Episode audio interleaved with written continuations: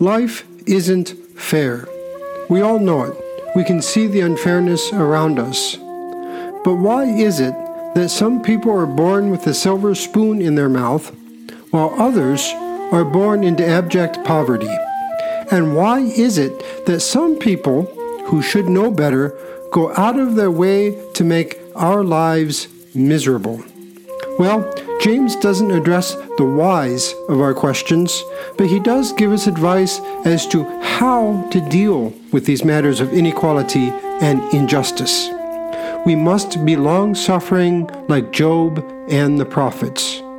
But that doesn't sound like any fun. Well, it isn't. However, there is good news.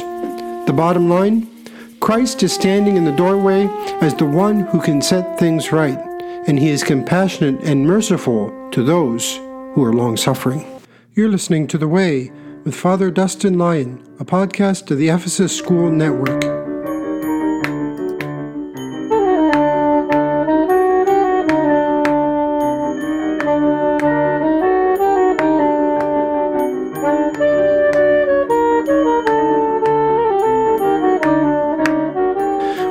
Back to The Way. I'm your host, Father Dustin Lyon. We're continuing our study of the Epistle of St. James. We're finally in the last chapter, chapter 5, and this is verses 7 through 12. So let's do like we've been doing. I'll read through the entire passage, and then we'll go back and comment on what's happening, what James is talking about. So he says, Be patient, therefore, beloved, until the coming of the Lord. The farmer waits for the precious crop from the earth, being patient with it until it receives the early and the late rains. You also must be patient. Strengthen your hearts, for the coming of the Lord is near. Beloved, do not grumble against one another, so that you may not be judged.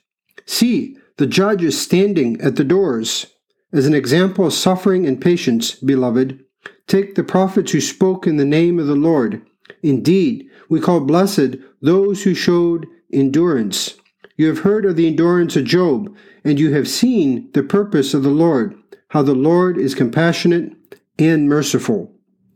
Above all, my beloved, do not swear either by heaven or by earth or by any other oath, but let your yes be yes and your no be no, so that you may not fall under condemnation. So here James is talking about being patient. And the word for patience in Greek is makrothymeo. And it actually comes from two words. One is makro, which means long or far, and the other one is themia, which means passion.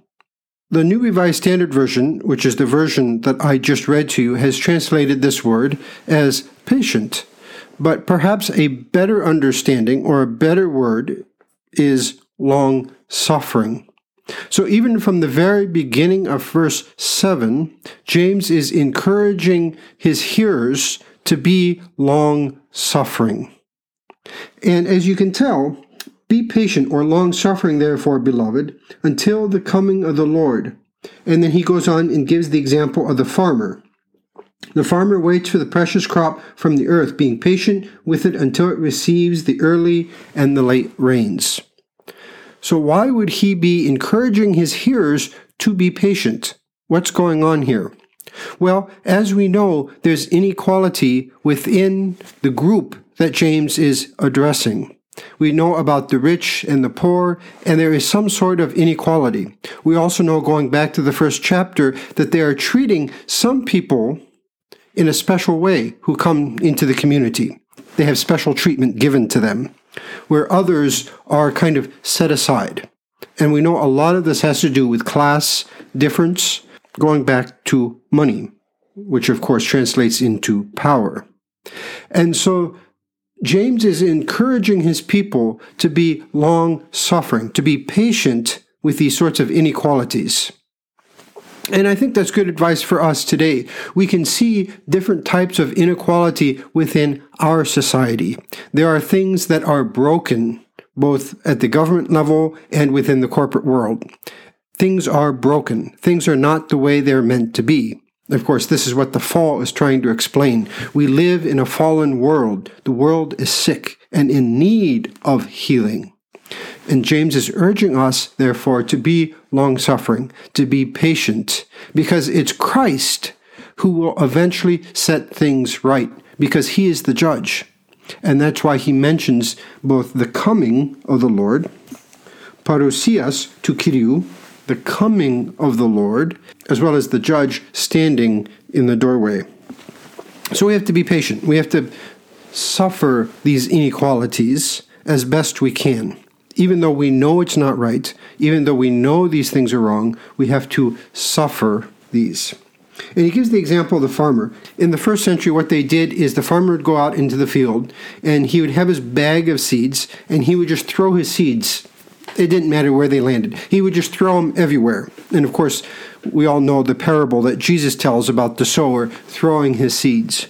And it was only after he had thrown his seeds that they went back and plowed the fields. Now, this seems backwards from the way we do it today. Today, we plow the fields and then we put the seeds within the crevices that we've created and cover them up again. And in the ancient world, they didn't do that. They threw the seeds and then they plowed it, trying to pull up dirt to cover the seeds. And so it was a very haphazard way of farming, but of course, this is how they did it. But a farmer, after he had sown his seeds, would have to wait for the crops to grow. And in this waiting, the farmer could do nothing. There's nothing the farmer could do to make the seeds grow faster. In fact, the farmer is completely dependent upon God. God has to provide the sunshine, God has to provide the good soil, God has to provide the rain. And here he mentions the early and the late rains, which are probably the early rain would have been in April and the late rain probably would have been in October. So they have a different growing season than we do here in America for those in the Midwest. Uh, we know we plant the crops in the spring and then we harvest in the fall. And here in the ancient world, they probably got two harvests throughout the year because of the different climate that they live in. But the point is is if you have to wait for the early rain and then the late rain, it encompasses an entire year. So the point of the farmer and the point of mentioning the rains and the sowing of the seeds and all of that is that who knows how long you'll have to be long suffering? We don't know. We don't know when the Lord is coming back. We don't know if it's tomorrow or if it's a thousand years from now or two thousand years from now. But the point is that you have to be patient. This is very good counseling, right? He's acknowledging that there is inequality within the communities. And not only within the Christian communities, but within the world as a whole. The Romans were probably putting pressure on the Christian communities, and it was not easy to live under the boot of Caesar.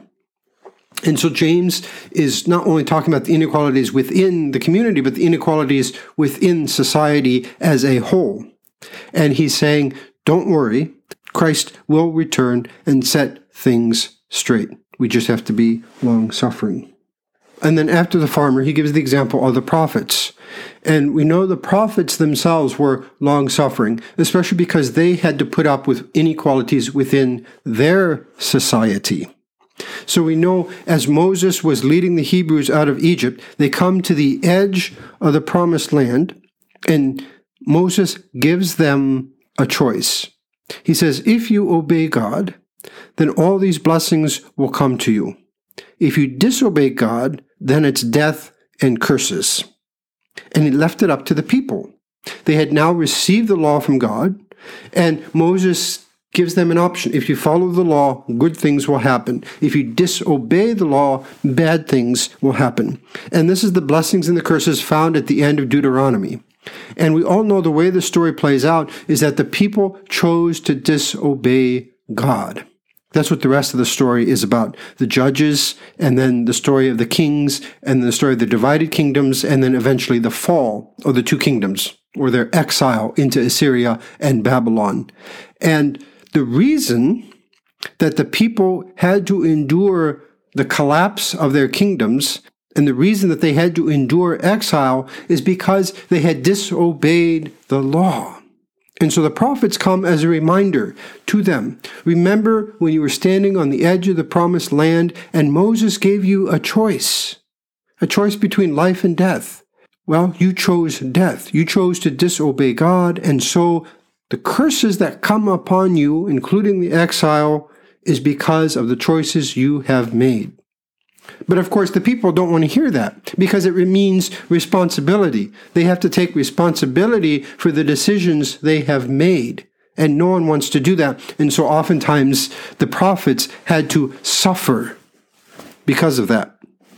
And James is reminding them of the prophet's suffering. And in fact, as we talked about last week, at the time of Elijah, some of the prophets were put to death by those in charge because the prophets were criticizing those in charge. And so they were put to death. And in that sense, they were long suffering. But James here gives some hope. Indeed, we call blessed those who showed endurance. You have heard of the endurance of Job. You have seen the purpose of the Lord, how the Lord is compassionate and merciful. So, if there's any one figure in Scripture, other than the crucified Messiah, who is the example of a long suffering servant par excellence, it's probably Job. And we all know the story of Job. So it starts with Satan approaching God in heaven. It's envisioned like a heavenly court. In this case, the Hebrew word is Satan, but Satan actually means advocate. And it, it's like a lawyer. Of course, what do lawyers do? They test the evidence and they make an argument either for or against a particular person based on that evidence, either a prosecutor or a defense lawyer. And for those who are Orthodox, when we pray, O Heavenly King, the Comforter, Paraklita is the word there, and it means advocate is what it means. It, it's a legal term, even in Greek, that refers to a lawyer. But we know that the Satan, this advocate, this lawyer, comes to God and says, Let me test this faithful servant of yours, referring, of course, to Job. And God permits this. Let's see if Job's faith endures. Let's see if Job is patient or long suffering. And of course, he loses his family, he loses his wealth, he loses his power, and Job has maybe what we would call today an existential crisis. Even his friends tell him to curse God and die. So they don't seem to be very good friends in the end. Job ends up confronting God, and you can read about that in the book of Job. But at the end, everything is restored to Job and more family, wealth, flocks, all those sorts of things. It's restored. God is merciful and compassionate. God had said to the people through Moses as they're entering the promised land, If you obey me, there are a lot of blessings to come. But it was up to the people. And so James here is encouraging us to take heed of the history we see in Scripture. We see how it turned out for those who didn't obey. And he's telling us, don't be like them, be patient and long suffering instead, just like Job, just like the prophets, not like the people who get destroyed and exiled. And he even warns, Beloved, do not grumble against one another, so that you may not be judged. Of course, grumbling against one another would be to blame one another, to point the finger, and James is saying, don't do that. That's not what long suffering is about. And we see that a lot in our society. We want to find people to blame and punish them. But we're not the judge. The judge is standing in the doorway, the judge is the coming Lord. And this is how James ends this passage. Above, Above all, my beloved, do not swear either by heaven or by earth or by any other oath, but let your yes be yes and your no be no, so that you may not fall under condemnation. Now, of course, this reminds us of what Jesus said in Matthew 5. This is 34 through 37, and this is the David Bentley Hart translation.